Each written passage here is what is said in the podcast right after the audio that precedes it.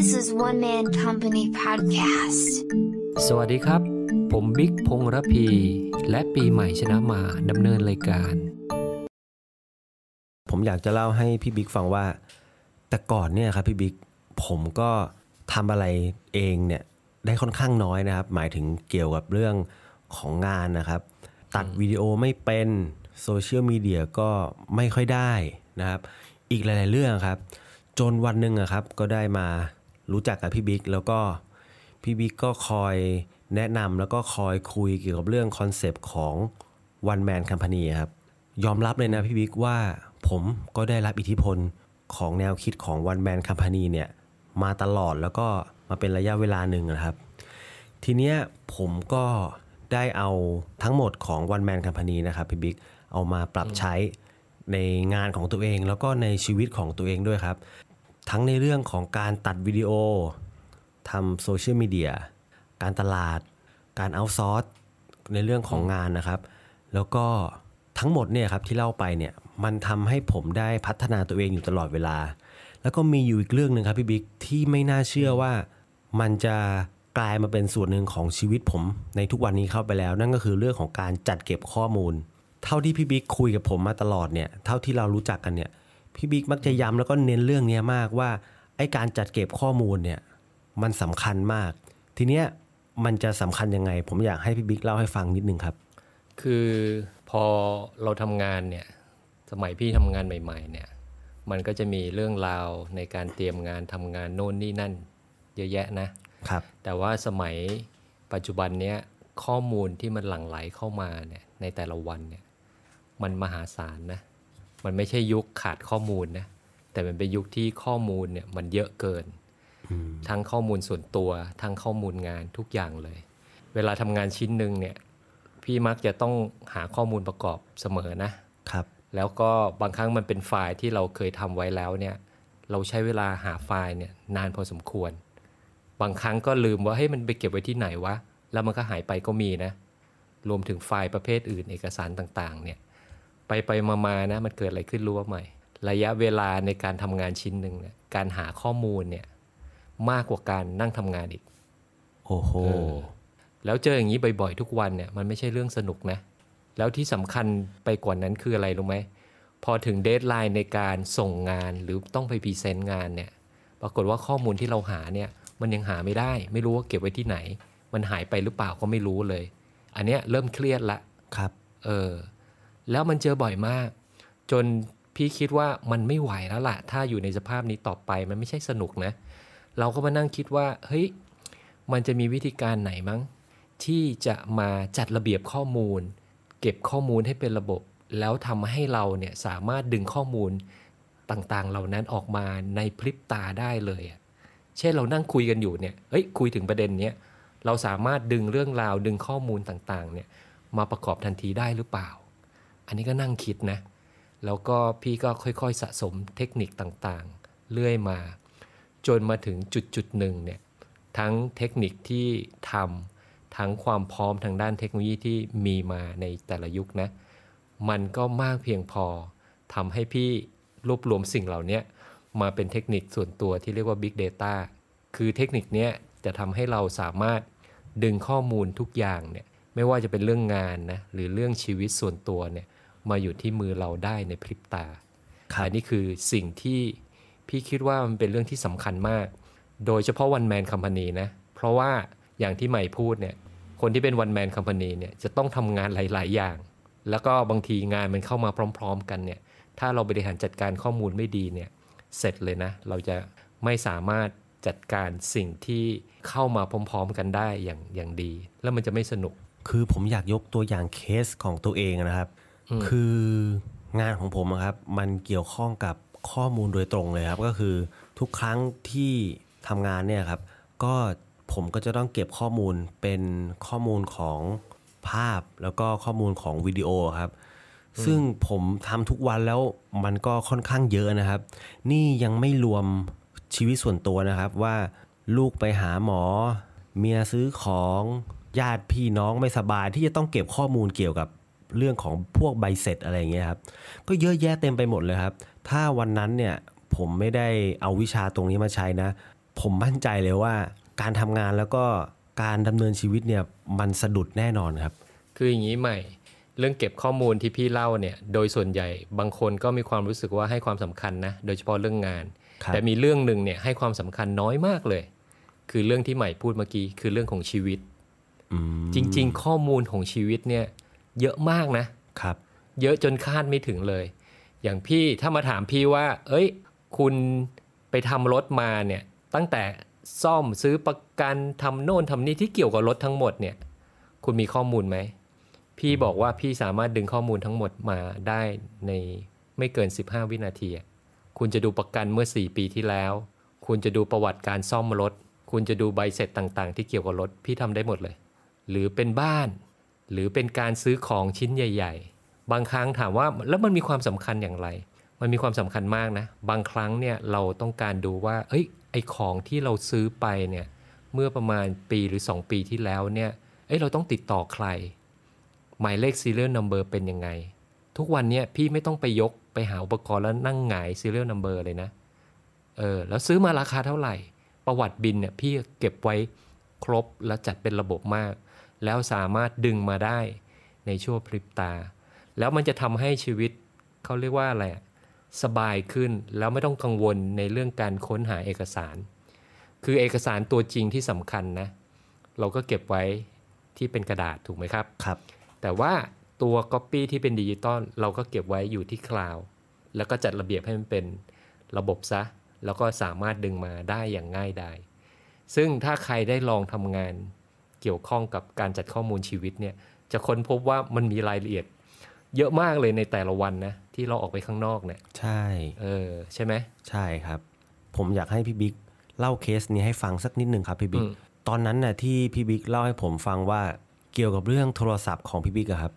แล้วมันมีปัญหาอะไรสักอย่างเนี่ยแล้วทีเนี้ยคนที่เขาโทรเข้ามาติดต่อเกี่ยวกับเรื่องของโทรศัพท์เนี่ยครับเขาก็เหมือนแบบคือเหมือนยังไม่มีหลักฐานว่ามันจะยังไงอะไรเงี้ยแล้วตอนนั้นที่พี่บิ๊กบอกว่าพี่บิ๊กมีหลักฐานแล้วก็สามารถส่งให้เขาไปดูได้เลยคืออันนั้นย้อนหลังอะผมจำไม่ได้กี่ปีตรงนี้เป็นยังไงอยากให้พี่บิ๊กเล่าให้ฟังหน่อยครับคือตอนนั้นนะพี่ไปซื้อโทรศัพท์เครื่องหนึ่งไปซื้อ iPhone เนี่ยแหละครับที่ช็อปของโอเปอเรเตอร์นะแล้วก็มันมีโปรโมชั่นที่ค่อนข้างซับซ้อนก็คือมันมีการแลกพอยต์ลงมาใช้รีดีมของอีกระบบหนึ่งโปรโมชั่นโอ้โหแบบซับซ้อนมากเลยอะแต่มันก็ลดได้เยอะพี่ก็เอาสิแต่ว่าการใช้สิทธิประโยชน์แต่ละอย่างมันมีเงื่อนไขที่ผูกพันกับเวลาอยู่เขาตัดไปก่อนกว่าจะเอาเงินคืนมาช่วงเวลาเท่านู้นเท่านี้เนี่ยพี่ต้องดีลกับประมาณ 2-3 ปาร์ตี้อะแล้วมันใช้เวลา3เดือนอย่างเงี้ย2เดือนอย่างเงี้ยใครจะไปจำได้ใช่ไหม พี่ก็รู้เลยว่าณเวลาที่คุยเนี่ยพี่ให้เขาเขียนรายละเอียดมาที่คุยเรื่องโปรโมชั่นนะลงกระดาษส่วนหนึ่งแล้วก็ทำเป็นเอกสารส่วนหนึ่งจากนั้นก็เก็บเข้าระบบแล้วก็ตั้งระบบเตือนว่าเมื่อถึงช่วงเวลาเนี้ยสมมุติเขาต้องเครดิตเงินคืนมานะเขาเครดิตเงินคืนมาหรือเปล่าเราก็เช็คระบบที่พี่เซตขึ้นมาแล้วมันก็เตือนขึ้นมาปรากฏว่าในครั้งนั้นเนี่ยเงินมันไม่เข้าเว้ยพอเงินไม่เข้าเรานั่งเช็คเฮ้ยมันไม่ถูกต้องละก็เลยต้องโทรไปคุยกับทางฝั่งแบงค์ที่ออกระบบมาเขาก็ไปค้นระบบเขานะเช็คไปเช็คมาปรากฏว่าจริงๆด้วยเขาหลุดไปนั่นก็หมายความว่าถ้าเกิดพี่ไม่มีระบบข้อมูลที่แข็งแรงเนี่ยเราก็ไม่สามารถยืนยันได้เลยนะว่าไอ้สิ่งที่เขารับปากเมื่อ3เดือนที่แล้ว2เดือนที่แล้วเนี่ยมันคืออะไรอ่ะเราจำไม่ได้หรอกแต่เรามีระบบยืนยันซึ่งเขาก็มีนะแต่เขาเป็นระบบใหญ่ไงเขาเป็นบริษัทเราก็มีระบบย่อยของเราซึ่งเป็น personal ถูกปะยันซึ่งกันและกันทุกวันนี้ในเรื่องต่างๆนะสมมติพี่ซื้อของหรือทำอะไรเนี่ยพี่จะทำระบบเอกสารระบบข้อมูลว่าเราคุยอะไรไปดีลเป็นยังไงข้อมูลเป็นยังไงเก็บไว้เสมอนะครับเพราะวันที่มีประเด็นขึ้นมาเราสามารถยันได้ว่าข้อมูลที่คุยวันนั้นเนี่ยมันคืออย่างไรอันนี้เป็นสิ่งที่ทำมาตลอดคิดว่ามันเป็นสิ่งที่เวิร์กและอยากให้ทุกคนลองฝึกดูนะในการทำตรงนี้ถ้าสนใจนะคือผมมองว่าเรื่องราวที่เราคุยกันเนี่ยครับมันก็เป็นสิทธิ์แล้วก็เป็นประโยชน์ของตัวเองทั้งนั้นเลยนะถ้าวันหนึ่งเราไม่สามารถมี ชุดข้อมูลหรือว่าหลักฐานตรงนี้เราเก็บไว้ไม่ได้นั่นก็เท่ากับว่าเราเสียสิทธิ์เลยถูกไหมพี่บิ๊กถูกเสียสิทธิ์นั่นเรื่องหนึ่งเสียโอกาสในเรื่องที่สองสมมติว่าคุณเป็นพนักงานขายถูกไหมครับคุณไปพรีเซนต์ลูกค้าแล้วคุยไปคุยมาเนี่ยเอ้ยลูกค้าถามโปรดักต์นู้นโปรดักต์นี้คุณเตรียมข้อมูลไปไม่ครบเนี่ยเฮ้ยมันก็ถือว่ามันเสียโอกาสนะครับแต่ทันทีที่ลูกค้าถามไม่ว่าอะไรก็ตามที่คุณรู้อยู่คุณทำงานอยู่คุณสามารถโชว์ข้อมูลได้ทันทีเนี่ยนะในระบบที่คุณจัดเก็บไว้เนี่ยมันอีกเรื่องนึงเลยนะแล้วที่สร้างความน่าประทับใจไปอีกสมมติดีลกับลูกค้าแล้วเป็นลูกค้าประจำไปแล้วเนี่ยคุณเก็บประวัติเขาทั้งหมดเลยว่าตั้งแต่ดีลกันมาเนี่ยไม่ว่าเรื่องอะไรก็ตามเนี่ยคุณเก็บบันทึกไว้หมดเก็บเป็นไทม์ไลน์ด้วยนะไม่ว่าจะเป็นรูปการพูดคุยเอกสารโปรดักต์ที่ซื้อการดีลต่างๆมีไว้หมดเลยครับพี่ว่าเป็นการสร้างความประทับใจให้กับตัวลูกค้านะว่าเอ้ยคุณใส่ใจมากเลยประวัติของผมในการดีลทั้งหมดเนี่ยคุณรู้หมดเลยอ่ะผมมีเคสนึงอยากจะเล่าให้ฟังก็คือเป็นเพื่อนของผมเนี่ยแหละครับคือเพื่อนของผมเนี่ยพี่บิ๊กเขาเป็นเซลล์ขายรถนะครับแล้วก็คือตอนนั้นเนี่ยผมก็ถามว่าเฮ้ยรถรุ่นนี้เป็นยังไงอะไรยังไงนะครับคือในบทบาทหน้าที่ของเซลล์เนี่ยเขาสามารถให้ข้อมูลตรงนี้ได้ครบแล้วก็ตรงทั้งหมดอยู่แล้วฮะทีเนี้ยมันจะมีพวกรายละเอียดอื่นๆเช่นของแถมอะไรหรือว่าอย่างอื่นนะครับผมก็เลยถามว่าเฮ้ยไหนมีแถมอะไรบ้างวะไหนมาดูหน่อยดิอะไรเงี้ยซึ่งเขาบอกว่าเฮ้ยรูปนี้อยู่ในคอมว่ะรูปนี้อยู่ในฮาร์ดดิสก์รูปนั้นอยู่ในนู่นอะไรอย่างเงี้ยซึ่งมันแบบมันไม่ได้โชว์ให้ดูเดี๋ยวนั้นอะซึ่งถ้าเป็นผมอะสมมติว่าตอนนั้นถ้าผมอยากได้จริงๆนะแล้วถ้าสมมติว่าไม่มีรูปโชว์ให้ผมดูอะอารมณ์นั้นผมอาจจะแบบไม่อยากได้หรือว่าอาจจะไปซื้อกับคนอื่นแล้วก็ได้นะผมมองอย่างนี้นะพี่บิ๊กคือถ้าสมมติว่าเซลล์คนนั้นนะครับสามารถมีวิธีการจัดเก็บข้อมูลที่เรียกว่า Big Data เนี่ยถ้าไปทำงานที่ไหนเนี่ยหรือว่าอยู่ตรงไหนเนี่ยโทรศัพท์เครื่องเดียวเขาสามารถดึงข้อมูลเอามาได้ทั้งแผงเลยนะพี่บิ๊กซึ่งผมว่ามันเป็นข้อดีนะฮะใช่แล้วอันนี้พี่เสริมอีกนิดนึงคือบางคนคิดว่าข้อมูลที่ว่าเนี่ยต้องเก็บอยู่ในคอมต้องเก็บอยู่ในมือถือไม่ใช่นะครับข้อมูลทั้งหมดไม่ว่ามากแค่ไหนเนี่ยเราสามารถดึงได้จากทุกอุปกรณ์เพราะว่าคอนเซปต์ของพี่เนี่ยที่คิดขึ้นมาคือเก็บบนคลาวด์ครับส่วน Original File อาจจะเก็บอยู่ในเครื่องส่วนตัวหรือตัวเซิร์ฟเวอร์อะไรก็แล้วแต่ไม่มีปัญหา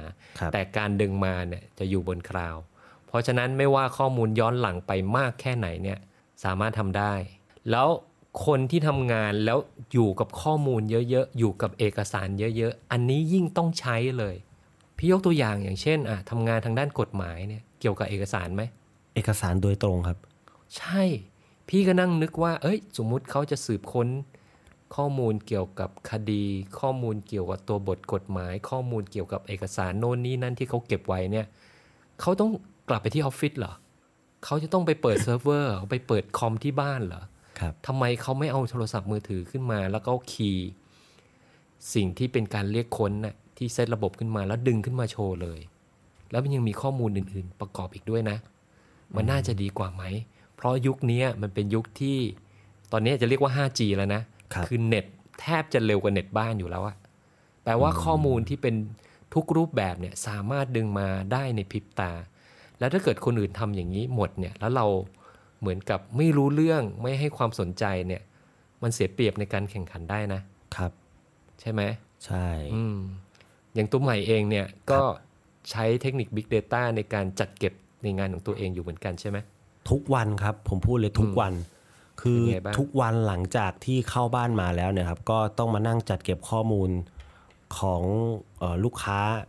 ทั้งหมดนะครับทุกวันแล้วก็รวมถึงเรื่องของชีวิตประจำตัวของตัวเองด้วยครับไม่ว่าจะเป็นบินใบเสร็จที่ว่าไปซื้อของอะไรมาที่ไหนอย่างไรเท่าไหร่นะครับแล้วก็ไม่ว่าจะเป็นค่าใช้จ่ายของตัวเองของครอบครัวของลูกนะครับหรือแม้กระทั่งเปลี่ยนยางรถเปลี่ยนยางมอเตอร์ไซค์ว่าที่ไหนเท่าไหร่อย่างไรดอกยางเป็นยังไงก็ทุกอย่างก็เก็บทั้งหมดครับเก็บไปหมดคือก็คืออย่างสมมุติว่าบางทีเนี่ยครับเรามีการไปเลี้ยงสังสรรค์ปาร์ตี้กันภายในครอบครัวเล็กๆของผมเนี่ยครับก็ทุกครั้งนะครับที่การ เจอกันของครอบครัวเนี่ยผมก็จะมีการถ่ายรูปเก็บไว้เพื่อวันหนึ่งเราย้อนหลังกลับมาดูเนี่ยปีนี้เรานั่งกินข้าวกันตรงนี้นะบ้านเราเป็นแบบนี้กับใครบ้างเรากินอะไรกันบ้างอะไรอย่างเงี้ยก็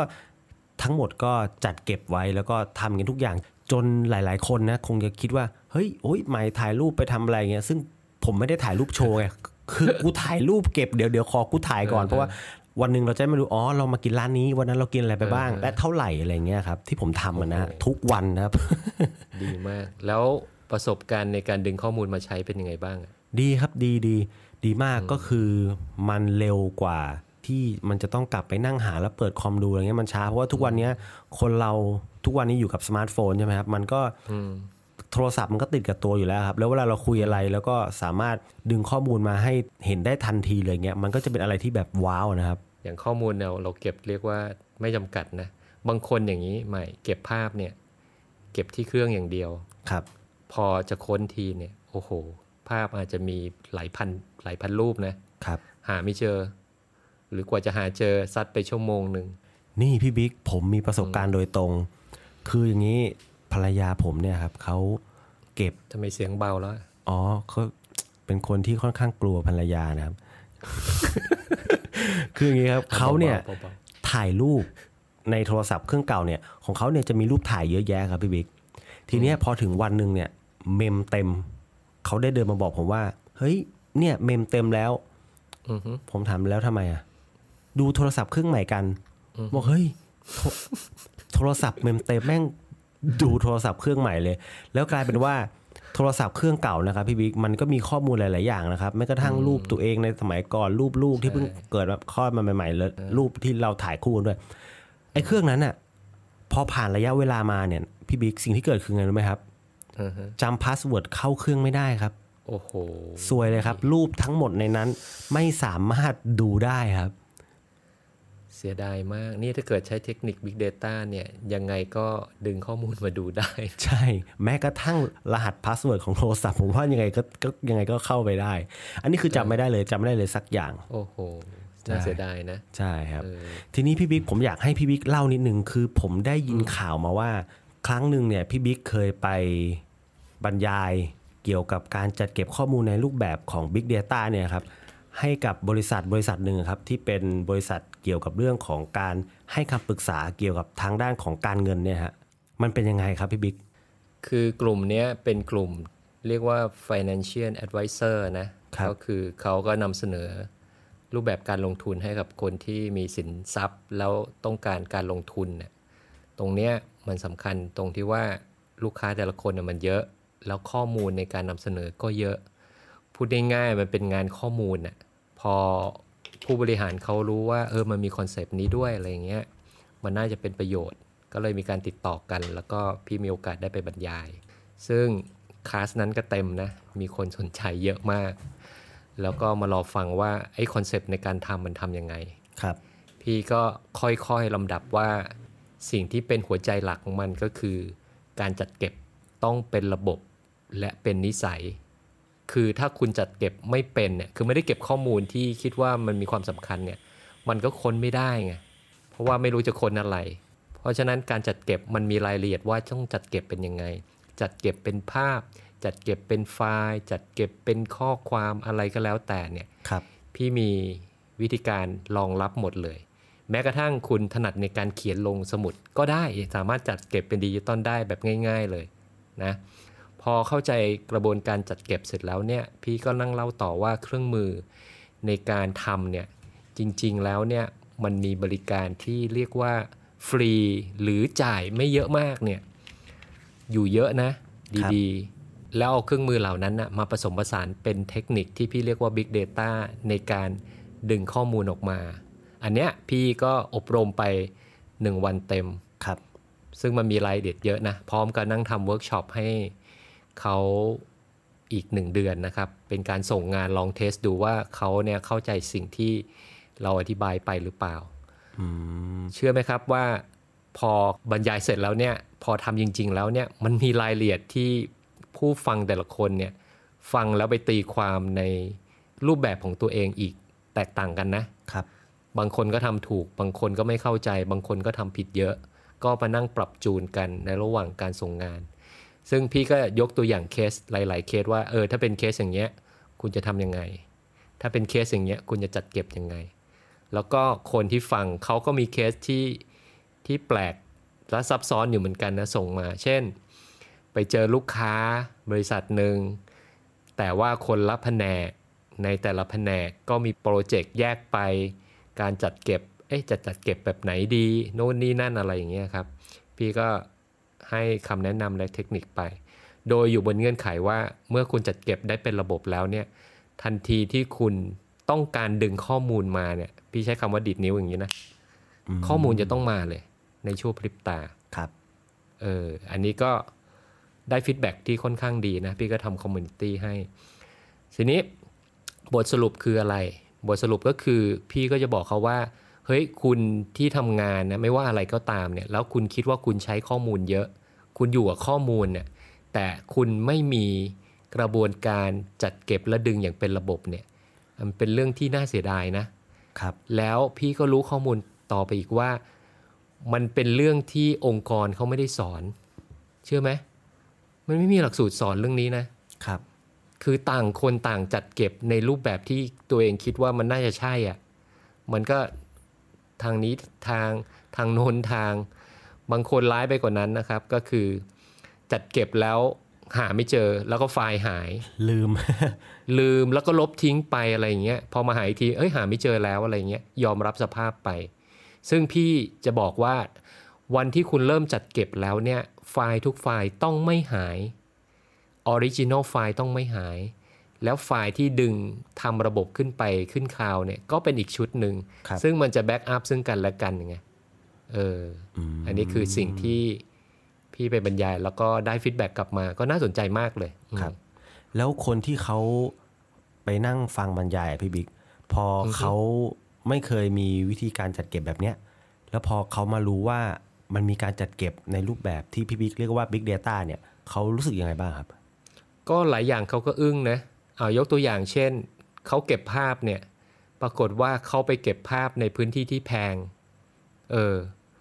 ไปเก็บอยู่ที่นึงนะซึ่งพี่บอกเฮ้ยอย่าไปเก็บที่นั้นมันแพงแล้วก็การดึงข้อมูลออกมามันไม่ดีครับแล้วบอกว่ามันมีที่นึงที่ถูกกว่าหรือฟรีและดีกว่าด้วยเขาบอกไม่รู้ทำยังไงพี่ก็บอกไปอันนี้คือเรื่องที่หนึ่งครับเรื่องที่สองคือบางคนเนี่ยเขามีความเชื่อว่าข้อมูลที่เก็บที่ดีเนี่ยคือต้องเก็บอยู่ในฮาร์ดดิสก์เนี่ยเก็บภาพเป็นแสนภาพเลยอยู่ในฮาร์ดดิสก์ลูก A ลูก B ทิปไปประเทศนู้นประเทศนี้ครับพี่ก็ตั้งคำถามง่ายๆเดี๋ยวขอดูทริปที่ไปอเมริกาหน่อยสิเขาก็อึ้งไปพักหนึ่งต้องไปที่บ้านนะต้องไปเช็คฮาร์ดดิสก์อยู่ว่ามันไม่รู้มันอยู่ลูกไหนอะนะเดี๋ยวเจออันดับแรกเนี่ยลูกนั้นเสร็จปุ๊บอ้าวซวยแล้วฮาร์ดดิสก์พังใช่อันนี้สำคัญมาก พี่บอกเขาอะไรรู้ไหมคืออุปกรณ์อิเล็กทรอนิกส์ทุกอย่างมันมีอายุครับไม่ใช่คุณเก็บในฮาร์ดดิสก์แล้วมีความรู้สึกว่ามันจะอยู่ตลอดกาลนะมันไม่ใช่นะผ่านไป5ปี7ปีมันอาจจะเจ๊งได้เฉยๆนะครับมันมีอายุอยู่พี่ก็บอกว่าถ้ามันเป็นข้อมูลที่มีความสำคัญมากเนี่ยคุณจะต้องทำให้มันไม่หายหนึ่งในวิธีการที่ง่ายที่สุดคือทำแบ็กอัพในอยู่ในที่ที่คิดว่ามันน่าจะอยู่มันมีระบบรองรับอยู่เช่นคลาวด์อย่างเงี้ยครับเขาเลยเก็ตไว้อ๋อมันทำอย่างนี้นี่เองนะ แล้วก็สิ่งที่เจออีกก็คือวิธีการเก็บหลายๆอย่างเนี่ยเขาก็งงนะยกตัวอย่างเช่นพี่บอกว่าเสียงในการมีตติ้งในการประชุมหรือในการฟังสัมมนาเนี่ยก็สามารถเก็บเป็นภาพได้อะไรเงี้ยครับเขาก็งงว่าให้มันเก็บเป็นภาพได้ไงเสียงบอกว่ามันมีวิธีพอมันเป็นภาพแล้วเราสามารถเอาไปทำอะไรต่อได้เป็นต้นมันก็มีรายละเอียดเรื่องราวหลายๆอย่างที่เขาเพิ่งฟังเป็นครั้งแรกอ่ะครับทีนี้ถ้าสมมุติว่าผมอยากจะให้พี่บิ๊กสรุปทั้งหมดแบบง่ายๆแล้วก็สั้นๆอีกครั้งครับให้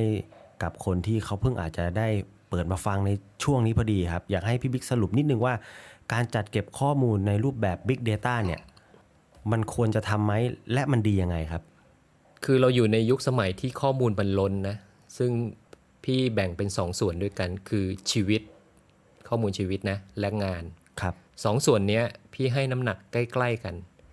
ข้อมูลของงานเนี่ยแน่นอนที่สุดอยู่แล้วเนี่ยใครที่ทำงานที่เกี่ยวข้องกับข้อมูลเยอะหน่อย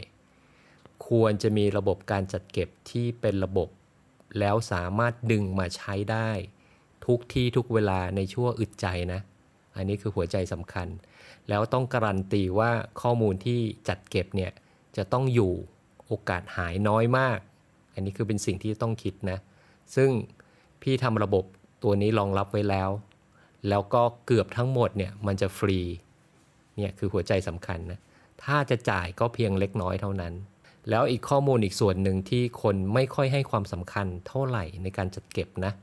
ก็คือข้อมูลเกี่ยวกับชีวิตทุกอย่างเลยนะครับไม่ว่าจะทำเกี่ยวกับรถกับบ้านกับประกันกับโน่นกับนี่ความสัมพันธ์ครอบครัวเนี่ยบางคนก็คิดว่าอ๋อภาพก็ถ่ายอยู่ในกล้องแล้วก็เก็บอยู่ในกล้องก็อัพขึ้น Facebook คิดว่ามันน่าจะโอเคแล้วพี่ก็คิดว่ามันไม่พอนะตรงนั้นนะคือ Facebook เนี่ยมันอาจจะเก็บได้แต่เขาอาจจะลืมไปว่า Facebook เนี่ยลดความละเอียดของภาพลงนะ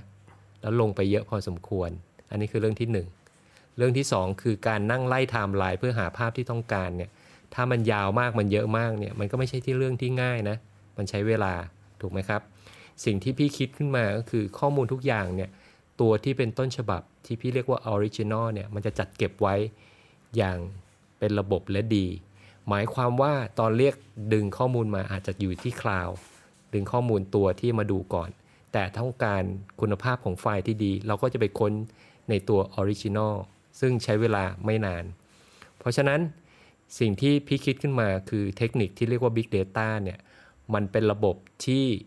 ครอบคลุมในการเก็บข้อมูลชีวิตและงานไปพร้อมๆกันนะครับแล้วคิดว่าคนทำงานยุคนี้จำเป็นต้องเรียนรู้โดยเฉพาะคนที่มาในแนวของ One Man Company นะเพราะว่าเราจะต้องดูแลทุกอย่างเลย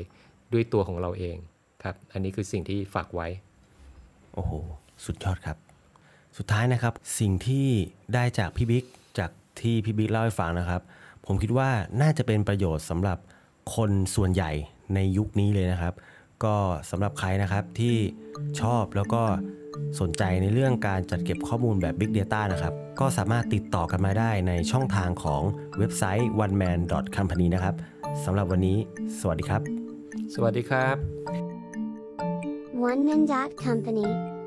Thank you for listening